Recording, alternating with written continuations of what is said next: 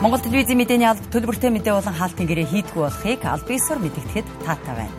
Орой минь тэрэг үзэгчтэй Монгол телевизийн оргил цаг хөтөлбөрийн даваа гарагийн дугаар эхэлж байна. Монголд биологийн зэвсгийн зориулалттай лаборатори байхгүй гэж гадаад харилцааны сайд мэдэгдэв. Боловсролын үнэлгээний төв сурагчдын монгол хэлний бичгийн шалгалтын оноог залруулжээ. Мөрөөдлийн ордон хүүхдийн хөгжлийн төв хаалга барихтаа хүрээд байна. Сүүлийн өдрүүдэд хэвлэл мэдээллийн хэрэгслэр Украин дахь Оросын цэргийн тусгай ажиллагаа эхэлснээс хойш Америк нэгдсэн улсын талаас Монгол улстай холбогдож биологийн лаборатори байгуулах тухай яригдсан талаар Оросын албаны улсын нэр бүхийн өндөр албан тушаалтан мэдгдсэн гэх агуулгатай мэдээлэл цацагдсан. Үүнтэй холбогдуулан манай улсын гадаад харилцааны яамнаас уг мэдээллийг бодит байдалд нийцэхгүй, ор үндэслэлгүй мэдээлэл болохыг аль биесээр мэдгдсэн. Гэсэн ч энэ асуудлыг хөндлөнгийн шинжээчдээр нягтлуулах шаардлагатайг улсын хурал дахь арчилсан намын бүлгээс онцолж байна. Гадаад харилцааны яамнаас мэдээлснээр дээрх мэдээллийг найрсаг харилцаатаагаар хоёр их гүрний дунд орших орнуудыг хаглан бутаргах зорилготой мэдээллийн дан байж болзошгүй гэдгийг анхаарууллаа. Мөн дурын хүн нийгмийн сүлжээнд бургууд хашаа мэдээлэл түгээх эрсдэлтэй байна. Монголд биологийн зэвсгийн зориулттай лаборатори байхгүй, ийм чиглэлийн яриа хилцэлж хийгдээгүү гэдгийг гадаад харилцааны сайд мэдгдлээ. Одоо био зэвсэг ийм зориулттаар одоо Америкийн нэгдсэн улс Украинаас манайх руу лабораториуд нүүлгэж авцраад ажиллаад ажиллаад энийгээ одоо эргээд ингээд ашиглах гэж байна гэдэг ийм ноцтой гэх юм уу та ийм хардлага гарч штэ. Тэрэн дээр бол бид нар няцаалт өгж байгаа. А бусдаар бол улс орон болгонтой янз бүрийн чиглэлийн одоо судалгаа хийх ийм лабораторийн тоног төхөөрөмж хандвар авах төсөл хөтөлбөрийн хүрээнд одоо жишээлбэл ковидын үед ялангуяа ийм тест хийх лабораториуд дээр авсан асуудал бол байгаа. Тэрийг бол үүсэхгүй. Тэр мэдээлэл нь маш ил тод а одоо жишээл эрүүл мэндийн яамны чиглэлийн тэр хартаад байгаа янз бүрийн лабораториудыг бол эрүүл мэндийн яам үзүүлэхэд ч бэлэн тэр талаар дэлгэрэнгүй энэ гадны ямар улс оронтой хамтарч ажиллаад ямар тусламж дэмжлэг аваад лабораторид авсан тухайга мэдээлэл өгөхөд бол нийтдээ бэлэн байна. Тэгвэл улсын хуралдаа хартшилсан намын бүлэг энэ асуудлаар хуралдсан байна. Улмаар Монголд био лаборатори байгуулах тухай яригдсан гэх асуудлыг хөндлөнгийн шинжээчдээр нэгтлүүлэх шаардлагатай гэлээ. Украин, Оросын энэ одоо зарим нэг нь бол сэргийн ажиллагаа гэж хэлээд байгаа. Зарим нь бол одоо дайн гэж яриад байгаа. Энэ одоо үйл ажиллагаа эхэлснээс хойш бол Монголд бол био лабораториуд бий болгосон байна. Энэ ажиллажээ гэсэн ийм зүйл зүйлийг бол одоо Оросын холбооны улсын нэлээд нэр хүндтэй ийм албаны хүн бол удаадараа бол мэдээлэл хийжээ. Энэ талаар бол одоо өчигдөрхөн гадаад явдлын яам мэдээлэл гаргажээ. Энэ гадаад явдлын яам мэдээлэл гаргахаас гадна бол энэ хөндлөнгийн экспертүүдийг яалтаа урих шаардлагатай. Хөндлөнгийн экспертүүдийг ураад ямар ч юм одоо лаборатори байна уу байхгүй гэдгийг нь бол дүгнэлтийг гаргуулж хурдан төргөн энэ Нарсик биш Оросын холбооны улсынхаа одоо зохиогоодуудад гөргүүлэх хэрэгтэй. Тэгэхгүй бол энэ мэдээлэл бол одоо бага байна. Энээс одоо илүү зүйлийг хийх шаардлагатай гэж үзэж байгаа. Орос улбаны улсын төрийн дуумын сенатор Константин Косачев нь Оросын хэвлэлд өгсөн ярилцлагадаа Украинд болсон тусгай ажиллагааны дараа Америкчууд Монголтой холбогдсон биологийн лабораторийг байршуулах магадлалтай байна. Яг Украинд байршуулахар төлөвлөж байсан тэр лабораториудаа тэдэнд Оростой маш ойрхон байх нь их чухал гэж дурдсан байжээ. Засгийн газар энэ 7 хоногт төсвийн тодтголыг улсын хуралд өргөн барина. Улсын төсвийг тодтгохдоо үнийн хөөргөлийг бууруулж, инфляцийг барих, мөнгө төрийн хэмнэлтийн тухай хуультай болох шаардлагатай гэсэн засгийн газрын байр суурийг улсын хурал дахь Монгол Ардын намын бүлэг дэмжиж байгаагаа илэрхийлжээ. Урьдчилсан тооцоололоор улсын төсвийг нийтдээ 800 орчим тэрбум төгрөгөөр тодтгох боломжтой юм байна. Үүнээс 520 орчим тэрбум төгрөгийг 2022 онд хэрэгжүүлэх байсан хөрөнгө оруулалтын төсвөөс хасгаар тооцжээ. Мөн нийгмийн даатгалын шимтгэлийн 50%, хувийн хвшлийн аж ахуйн нэгжийн ажилтнуудад буцаан олгох нь иргэдийн орлогыг нэмэгдүүлэхэд анхаарч байгаа явдал гэж үзэж байгаа тул улсын хурал дахь Монгол Ардын намын бүлгээс дэмжсэн байр суурьтай байгаагаа илэрхийлж байна. За өнгөрсөн бүлгийн хурлаар өнгөрсөн 7 хоногийн бүлгийн хурлаар Монгол Ардын намын бүлэг хуралдаж 2022 оны төсөв тодтгол хийх хэрэгтэй байна гэж үзсэн. Энэ чиглэлийн дугуй засгийн газар 22 оныхоо төсвийн төслөө босруулсан тодтголын төсвийн төслөө За энэ удаагийн тодтгол гурван зүйл чиглэгдэж байгаа. Нэгдүгээрт нь энэ сүүлийн үед нийгэм бий болоод байгаа үнийн хөрөгдлийг бууруулах, инфляцийг тодорхой түвшинд барих чиглэлд төсвийн тодтгол нэгдүгээр чиглэгдэж байгаа. За хоёрдугаарт нь төсвийн бодлогын хувьд хэмнэлтийг хоригд шилжүүл шилж юм гэдэг учраас төсвийн хэмнэлтийн хууль гэдэг хуулийг оруулж ирж байгаа. Төрийн хэмнэлтийн хууль гэж. За энэ бол маш чухал ач холбогдолтой гэж бүлэг үзэж байгаа асуудал байгаа юм. Бид ер нь цаашдаа хэмнэлтийн бодлогыг зөвхөн тогтоол гаргаад байгууллага бүрч гэдэг ч юм уу. Үзэнжээр шийдээд байхаар энэ бол үр дүн багтаа байна.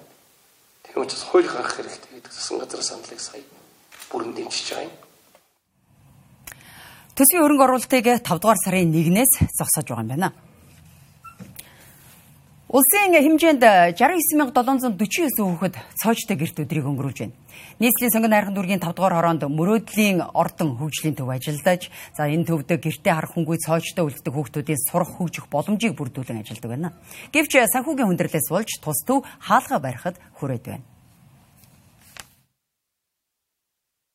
Гэр хорооллын дунд барилга саард 2 дахь барилга бол 2021 оны 9 дугаар сард 11 багш ажилчтай үүдээ нээсэн мөрөөдлийн ордон хөгжлийн төв. Энэ төв хамгийн багадаа 100 хүүхд хүлээ авах бүрэн боломжтой. Гэртээ харах хөнгөө цоочтой үлддэг хүүхдүүд хүүхдээ хараад гэртээ байгаа ээжүүд хүүхдүүдтэйгээ хамт энэ төвийг өдөр бүр зорио ирдэг. Хүүхэд харах үйлчлэгээр товчулсан уг нь. За тэгээд одоогийн нөхцөл байдал маань ерөнхийдөө маш хүндэрч эхэлсэн. Бидний хэд бол одоо нөгөө энэ газараа түрээсэлдэг байгаа. Түрээсэлдэг болохоор бид нар тогны мөнгнөөс ахуулаад түрээсийн мөнгө их мэт маш олон одоо эрсдлүүд гарч ирсэн учраас ерөнхийдөө үйл ажиллагаагаа одоо яг зогсоох, үргэлжлүүлэх үү гэдэг яг шийдвэр хүрх хэрэгтэй болчиход байгаа. Зогсооморгүй байна, үргэлжлүүлээд явуулмаар байна. А гисэн ч одоо нөгөө мөнгө санхүүгийн асуудал маань маш хэцүү болж байгаа учраас бид нар ерөнхийдөө яг энэ үйл ажиллагаагаа одоо яг зогсоох уу, эсвэл үргэлжлүүлэх үү гэдэг шийдрийг гаргах бүр үнэхээр зайлшгүй шаардлагатай болсон байгаа. Өнөөдрийн байдлаар 15 хүүхд тус төвд хамрагдж байна. Мөн одоо 5 нас хүрч байгаа аутизмтай хүүхдэд дагуулan хаавал дүүргээс энэ төвийг зорин ирдэг гэрүүлж байна. Шалтгаан нь аутизмтай хүүхдэд сургалт явуулах мэрэгжлийн багштай уулзраас хол байсан ч зорж ирдэг гэж байна олон сургалтын төвүүд байдаг. Олон сургалтын төвүүд үйл ажиллагаа явуулдаг. Аа тэд олон мэдээж нэг нэгээс 2 3 анги танхим түрээслээд ч юм уу одоо ингэ явж байгаа. Яг ийм цогц хөгжлийн төвийг зориглоод ганцаараа ороод зүтгээд те энэ олон хүүхдүүдийг хүүхдүүдэд боловсрал олгоё. Одоо хүн талаас нь сургая те одоо ингээ бүх сэтгэл зүрхээ зориулж байгаа учраас одоо би энэ төвийн үйл ажиллагаанд ядаж нэг одоо нэг төсөвт одоо нэг үйл ажиллагааны зардлаас нь суудгаад тий ямар нэгэн байдлаас бас нэг төрөөс дэмжлэг үзүүлээд энэ төвийг одоо ингээд хаахгүй байх талаас нь л одоо одоо шийдвэр гаргах төвшний хүмүүс туслаасай л гэж ингэж одоо энэ тэмдэглэлийг одоо үзээсээ хараасай л гэж ингэж бодож байна да. Сонгойрхан дүргийн хэмжээнд 1000 гаруй хөгжлийн бэрхшээлтэй хүүхэд байдаг. Үүнээс 203 нь мөн л гэртээ цоочтой хөгжих боломжоо алдсаар байна. Мөрөөдлийн ордон хөгжлийн төв хүүхэд бүхэнд ээлжтэй. Мөн өмнөд багшаар ажиллаж байсан эмэгтэй хүүхэд харах хөнгүүсэн ажлын байраа алдсан ч өргөжлүүлэн тус төвд хүүхдүүдтэйгээ хамт ажиллангаа хүүхдээ хөгжүүлж байгаа жишээ байна ойр ойрхон тэхрээд аваад төрсний булмаас нөгөө нэг ажлын байргуу болж үлдсэн. За тэгээ сургуульд буцаад ажиллах гэх нь хүүхдүүд харах хүн байхгүй сургууль руу олон сургууль цэцэрлэгт зөөдөг болохоор ажлын байр тэр бүрчлэн надад олдохгүй байсан. Ер нь бол мэрэгжлээсээ жоохон завсарцсан гэж хэлгүүтэй.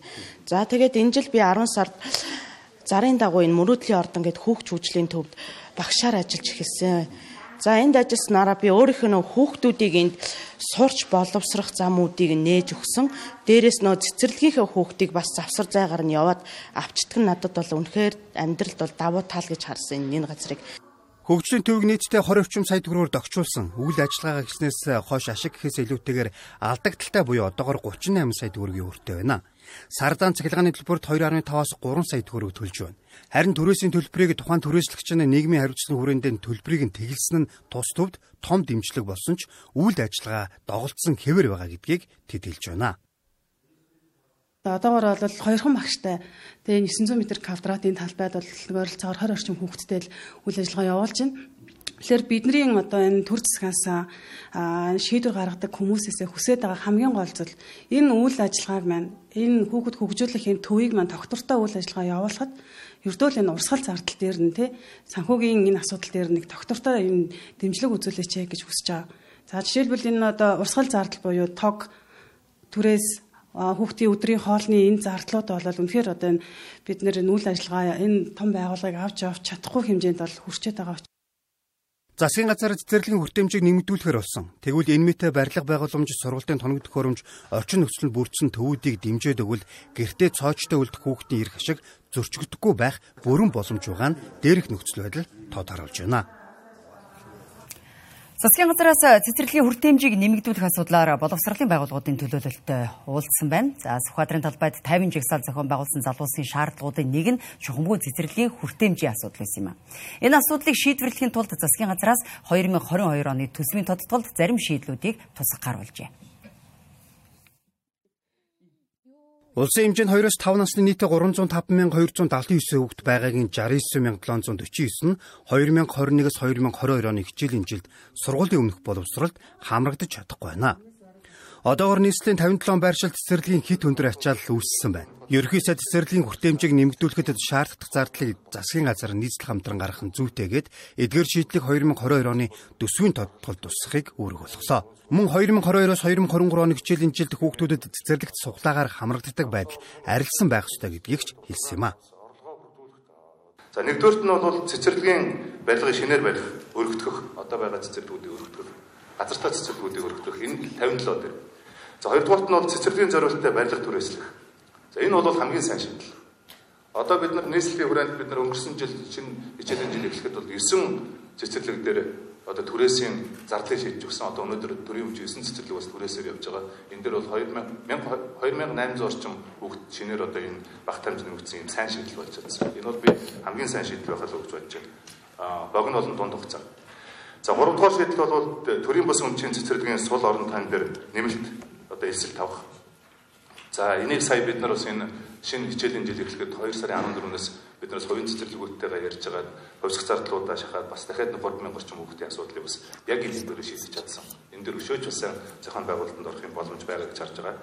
За байгууллагын цэцэрлэгийг одоо дэмжих хэрэгтэй юм байна. Энэ бол орон сууцны нэг давхрыг цэцэрлэгийн зорилт төр түрээслэх эсвэл бодлож авах. За ингээд нэг юм шийдэл байна. За 8-нд нь бол хувийн хвшил өөрийн газар дээр цэцэрлэг бариултгөр хөддөж авах түрээслэх гэдэг бас нэг шийдэл байна.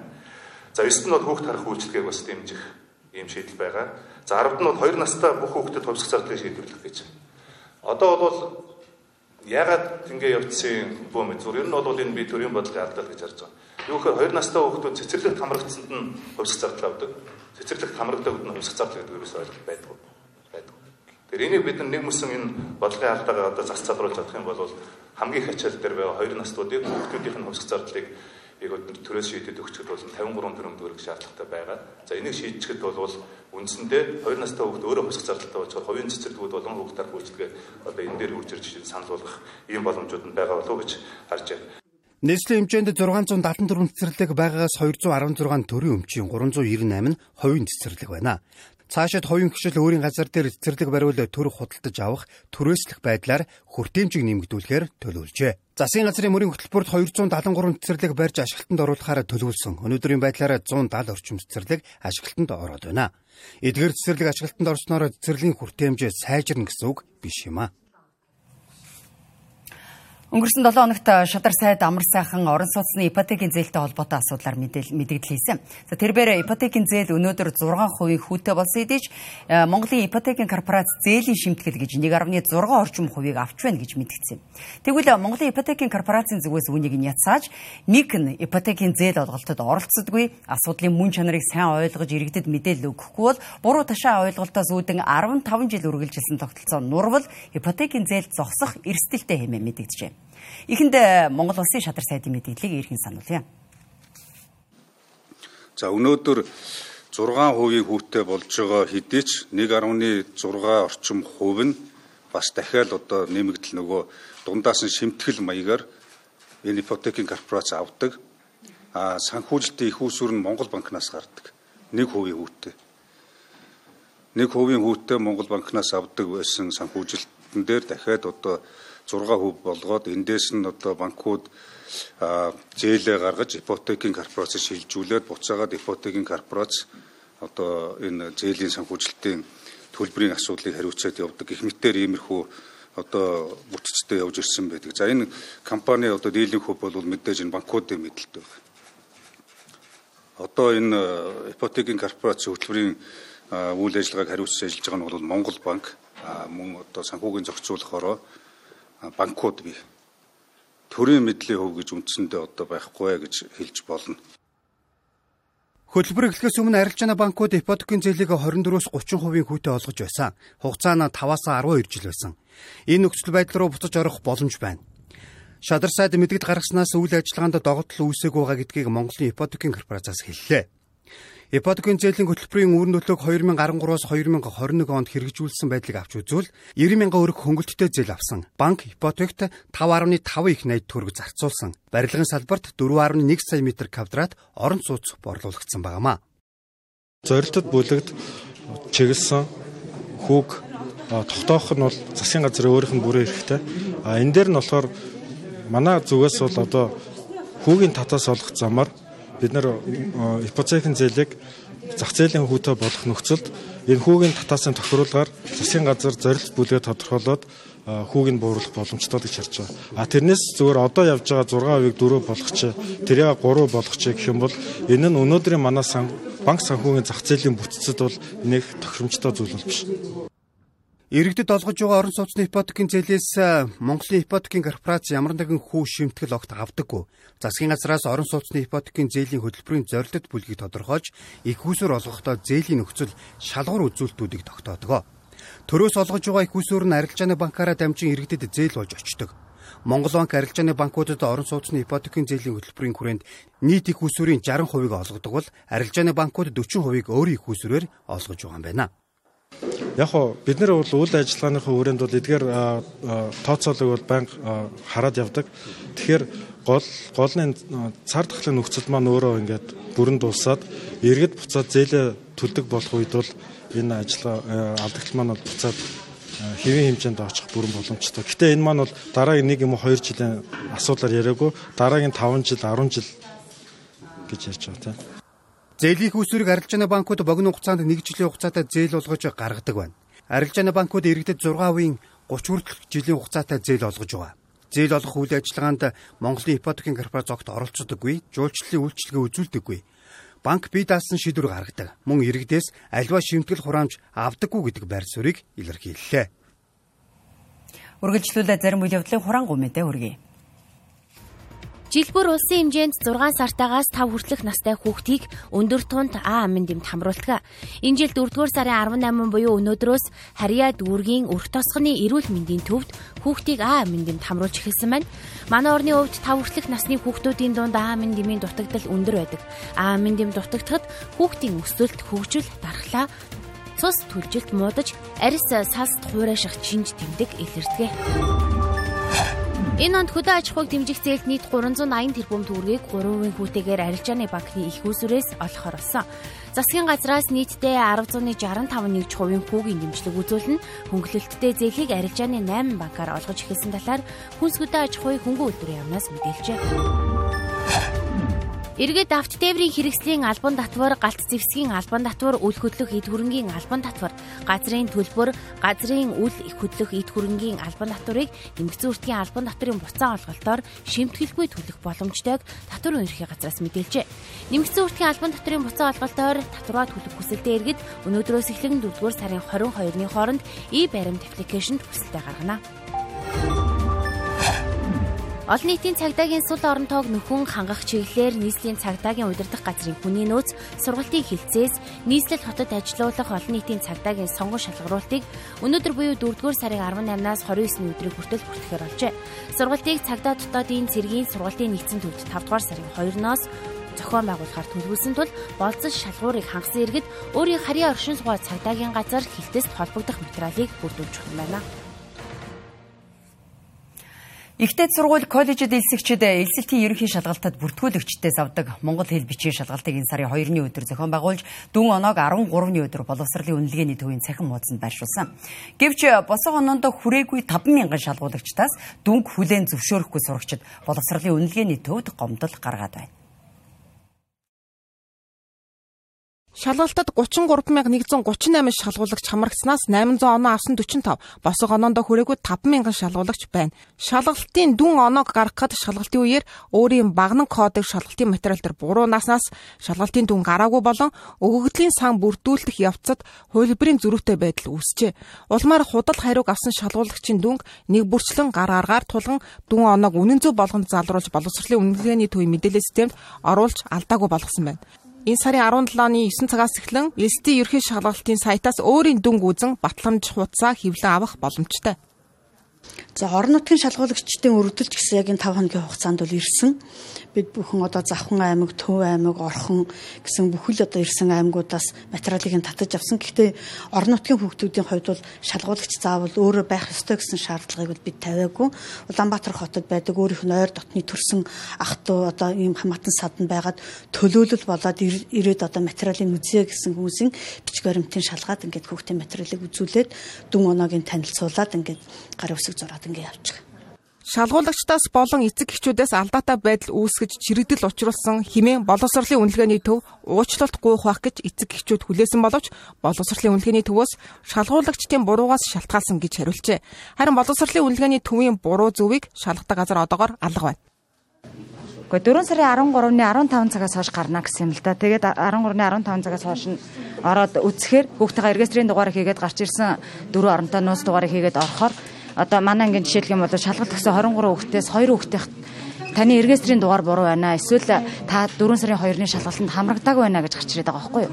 Яалтчгүй ингээд суудлын хуваартайгаа хамрагдсан хүүхд маань шалгалтанд хамрагдаагүй байна гэж гарч ирээд тэгээ сая ирээд давхар асуусан чинь та ингээд ийм өргөдлөвчээд өгөө тэгээд хүүхдээ чи хариуг гарч өгөх боломжтой юм да. Өргөдлөвчээд өгөө гэл тэгээд энийг мэдээг учраас нөгөө хүүхдээ дагуулж ирээгүй тэгээ өмнөөс нь ингээд өргөдлийн бичээ сууж байна. Бусад шалгуулагчдын хувьд монгол хэл бичгийн өөрийн дүн оноотой санал нийлэхгүй байгаа тохиолдолд боловсролын үнэлгээний төвд хүсэлт гарган шалгалтын дэвтрийг их хуваарьнд тулгуу үзэх боломжтой. Хүсэлт гаргасан шалгуулагчдын материалыг нь үзүүлэн дүн танилцуулахад одоогийн байдлаар дүн оноонд өөрчлөлт орсон тохиолдол гараагүй гэв. Босго оноогоо даваагүй болон өмнөх шалгалтад хүндэтгэх шалтгааны улмаас ороогүй бол 2022 оны 5 сарын 7-нд дахин шалгалтад хамрагдаж дүн оноогоо ахиулах боломжтой. Шалгалтын бүртгэл боловсролын үнэлгээний төвийн цахим хаягаар 4 сарын 21 хүртэл явагдана. Сар тахлын үеийн 20 цэрийн дэглэмээс шалтгаалan иргэдийн хөдөлмөрлөх эрх хаагдаж орлого нь тасалдан хямралд орж байсан үе саяхан.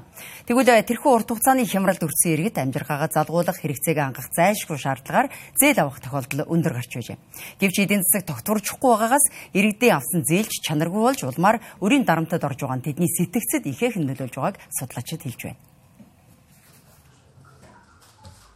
2022 оны 3 дугаар сарын эцэст хугацаа хэтэрсэн зээлийн өрийн үлдэгдэл 969 тэрбум гаруй төгрөг болж өмнөх сараас 7.3 хувиар өмнөх оны мөн үеэс 24.4 хувиар буурчээ.